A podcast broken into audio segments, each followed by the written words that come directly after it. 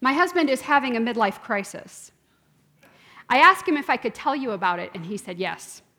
So don't worry about us. Now, usually when we hear midlife crisis, we think of crazy cars or, I don't know, a tattoo or a new hairstyle or even, sadly, broken relationships. But thankfully, this is a very good midlife crisis. It has to do with trees, maybe 200 or 300 of them, I don't really know. We haven't counted lately. But for the last few years, Justin has taken to planting native trees in our yard. Now, our yard is very big, but this is a lot, especially for the one who frequently mows around them. And so while I mow around these little saplings, I think about trees, and I think of this blessed, happy person in Psalm 1 who is described like a tree planted by flowing streams.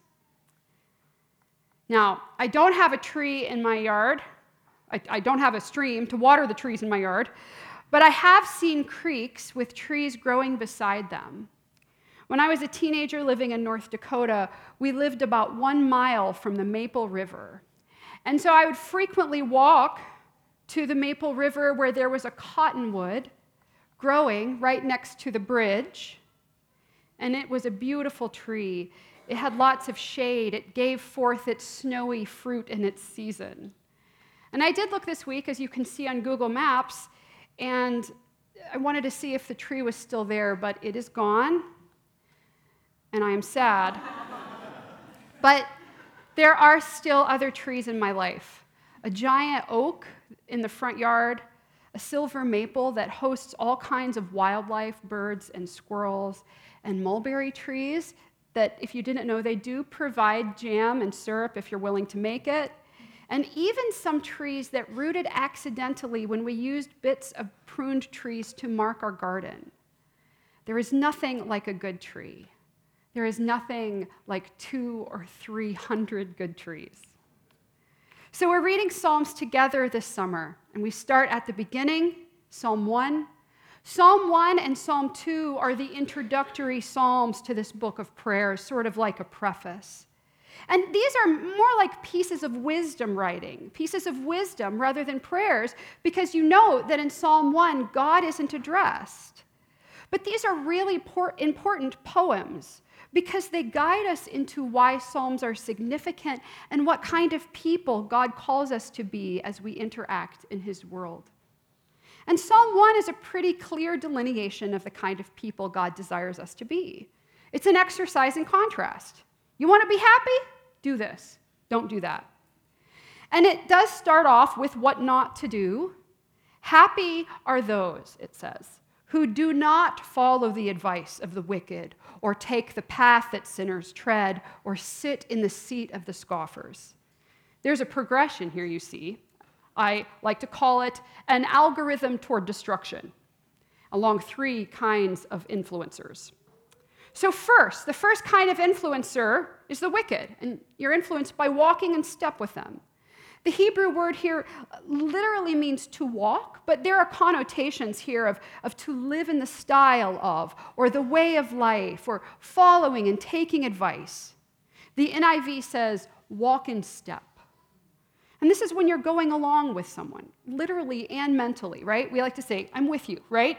We're on the same page and we're thinking along the same line. That's what it means. And this word wicked here has to do with hostility to God and moral wrongness. First step in the algorithm toward destruction follow the advice of the wicked. Second step stand with sinners. This has to do with presence, standing with the sinners. So you've, you've walked somewhere together and then you stand there talking. You know how that is, right? And sinners here just means sinners. And the third step has to do with abiding, with staying. We go inside, we sit down, we sit in the seat of the scoffers, the mockers.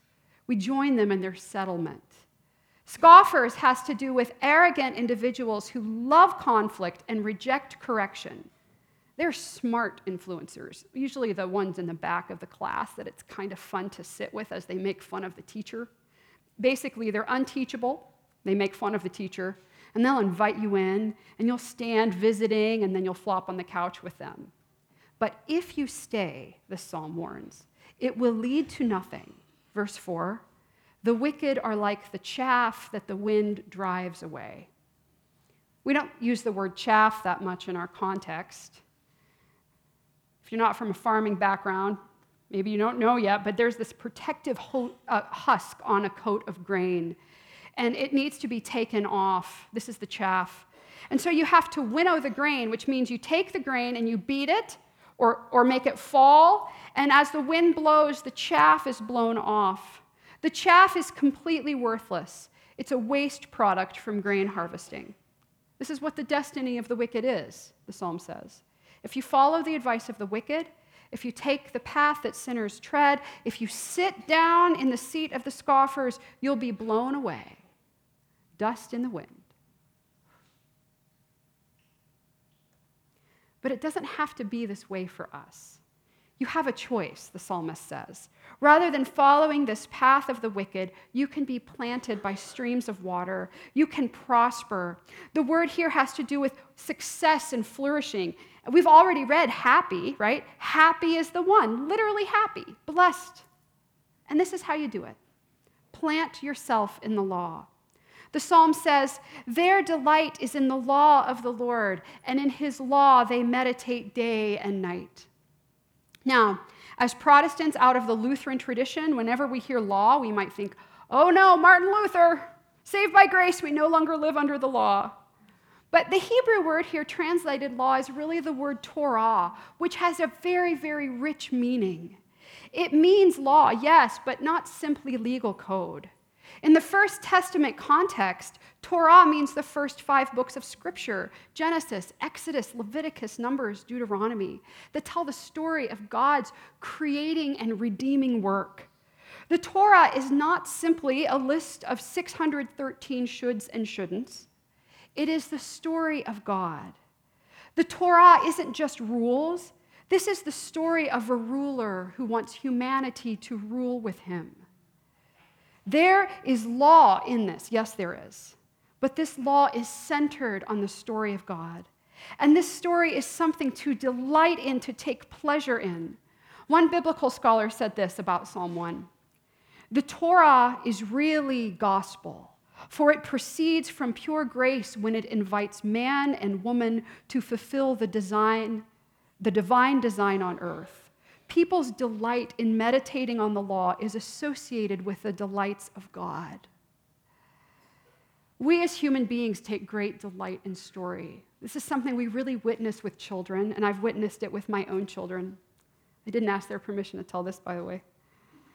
Um, my children love stories, and so Justin and I make up stories and tell them stories. And when Evelyn was two, often at bedtime, she'd say, Daddy, Daddy, talkie boy, translated means, Daddy, tell me a story about when you were a little boy. Talky boy, Daddy. And she'd say to me, Mommy, talk kibby time, which meant, Mommy, tell me a story about Christmas time. Tell me a Christmas story.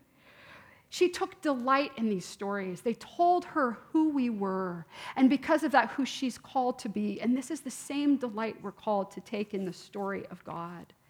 And this story, this Torah, is the richest story, the blackest, most fertile earth you can be planted in. You plant yourself in this story, the psalm says, and you will prosper because this will give you meaning and hope centered on the character of God.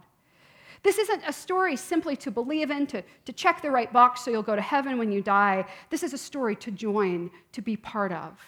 This is what it means to meditate day and night. This verb here has to do with murmuring, speaking aloud, not just silently meditating, having it in your mind, but the words coming off the tip of your tongue, words that are audible. Murmuring this law, murmuring this story. You tell yourself the story, it's on your mind. The first moment you wake up, the last thing you think of when you go to sleep. And so when you encounter a problem, when you encounter an anxiety, that isn't what looms immediately in your mind, but you view it through the, the colors, the beautiful colors of the hope of the story of God. The psalm also tells us that there is blessing in this way of righteousness. For the Lord watches over the way of the righteous. Because the way of the righteous is watched over by God. The verb here, watched over, is sometimes translated know, and that's really what it says. The Lord knows the way of the righteous. God knows intimately and carefully and lovingly watches over the way of the righteous. You know why? Why he knows this way, why he watches over it? Because it's his way. The way of God is the way of life. And all other ways, the psalmist tells us,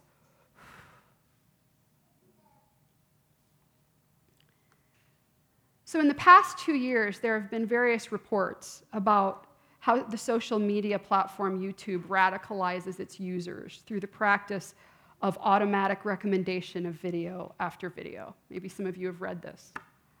Now, this algorithm isn't simply a problem for a single political ideology. There are many routes to destruction on YouTube, political and religious.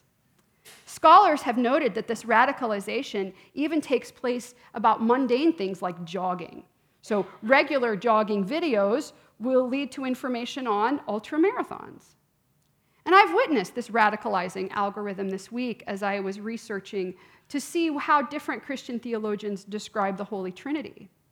So here's what would come up next teachings that explore reasons the doctrine is wrong or untenable or stupid videos that mock this historic tenet of Christianity. And if I would have continued with this endless scroll, what kind of scoffers would I have been sitting with at the end? What if I weren't a trained theologian? What if I were just curious or exploring?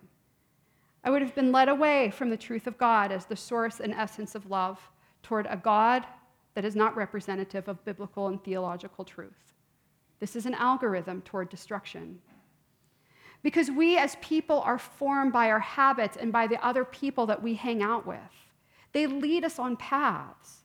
And as your pastor of spiritual formation, I want you to remind you that you are being formed right now, every moment in your life. You're being formed toward or away from God. But you have a choice, the psalm says. You can be rooted in the story of God, and this gives life and flourishing or you can choose the algorithm of destruction and flop on the couch with the scoffers. It's your choice. Be like the tree or be like the chaff. Now, frequently in Scripture, when there is a tree in a story or a poem, it might be hyperlinked. And what I mean by that is that this tree is making a literary reference to other trees in Scripture. So the tree in Psalm 1 can actually remind us of several different stories. First, it reminds us that we have a choice, just like Adam and Eve did with the tree of the knowledge of good and evil in the garden. God, God's way or our way? Adam and Eve chose their way. They bought into the idea that they could be the source of wisdom, not God. The snake said to Eve, and I'm paraphrasing here, but the snake said, You do you, Eve. And she did. She looked deep inside herself and found the answer within. And then she called Adam over too. That's one hyperlink in this story of a tree. But there is another hyperlink, and it is so much louder.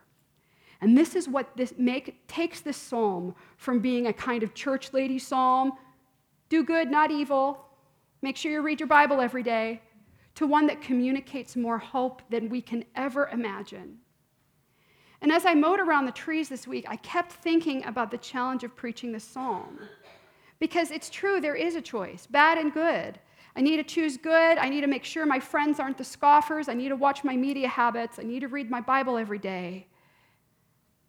But there's so much more, and this is it. This tree planted by the water is an artistic hyperlink to prophetic visions in Scripture.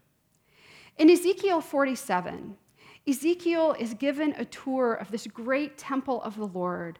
This temple represents God's presence with his people, and pouring out from the temple foundation is a spring of fresh water. And as Ezekiel goes on this tour, the water pouring out from the temple starts to get deeper and deeper. First, it's ankle deep, then it's knee deep, and then it's waist deep, and finally, it's so deep, the only thing Ezekiel can do is swim and the water flows down from the temple toward the Dead Sea, the sea that is still around. We know about this, full of salt. No animals can live there, right? No fish. no trees. And as this fresh water from the temple, from the presence of God, hits the Dead Sea, immediately the sea becomes teeming with life. There are fish, swarms of fish, just like God created swarms of fish in the first chapter of Genesis. And everyone's fishing. And Ezekiel looks and he sees trees and he describes the trees. On the banks, on both sides of the river, there will grow all kinds of trees for food. Their leaves will not wither, nor their fruit fail, but they will bear fresh fruit every month because the water for them flows from the sanctuary. Their fruit will be for food, and their leaves for healing. Ezekiel's not the only one who writes about these trees, Jeremiah does too. And so when Jesus talks about living water or says, Let everyone who is thirsty come to me, he's saying, I'm the stream. I am the crux of the presence of God, and living water is flowing from me to you. I'm that river. I will satisfy. In John's revelation of Jesus, we learn more of this. John writes, then the angel showed me the river of the water of life, bright as crystal, flowing from the throne of God and of the Lamb through the middle of the street of the city. On either side of the river is the tree of life, with its 12 kinds of fruit, producing its fruit each month, and the leaves of the tree are for the healing of the nations. These visions, they're not to explain exactly or scientifically how God is going to finish the story. They're poems that represent hope.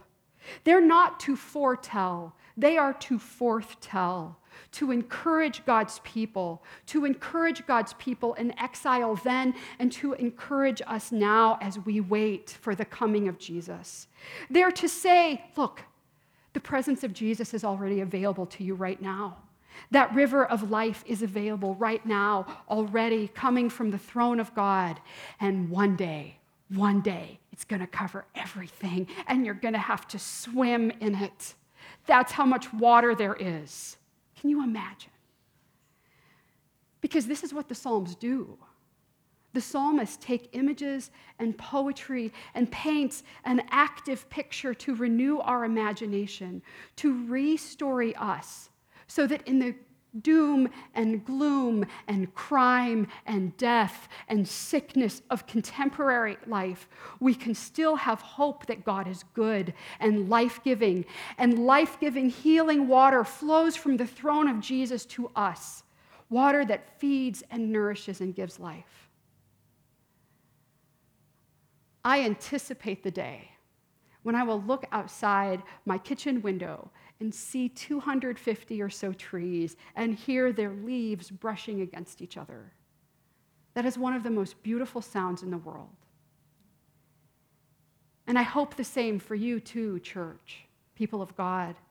I want you to flourish like trees in Ezekiel's vision, in Jeremiah's vision, in John's vision, in this psalm. Let Jesus water you.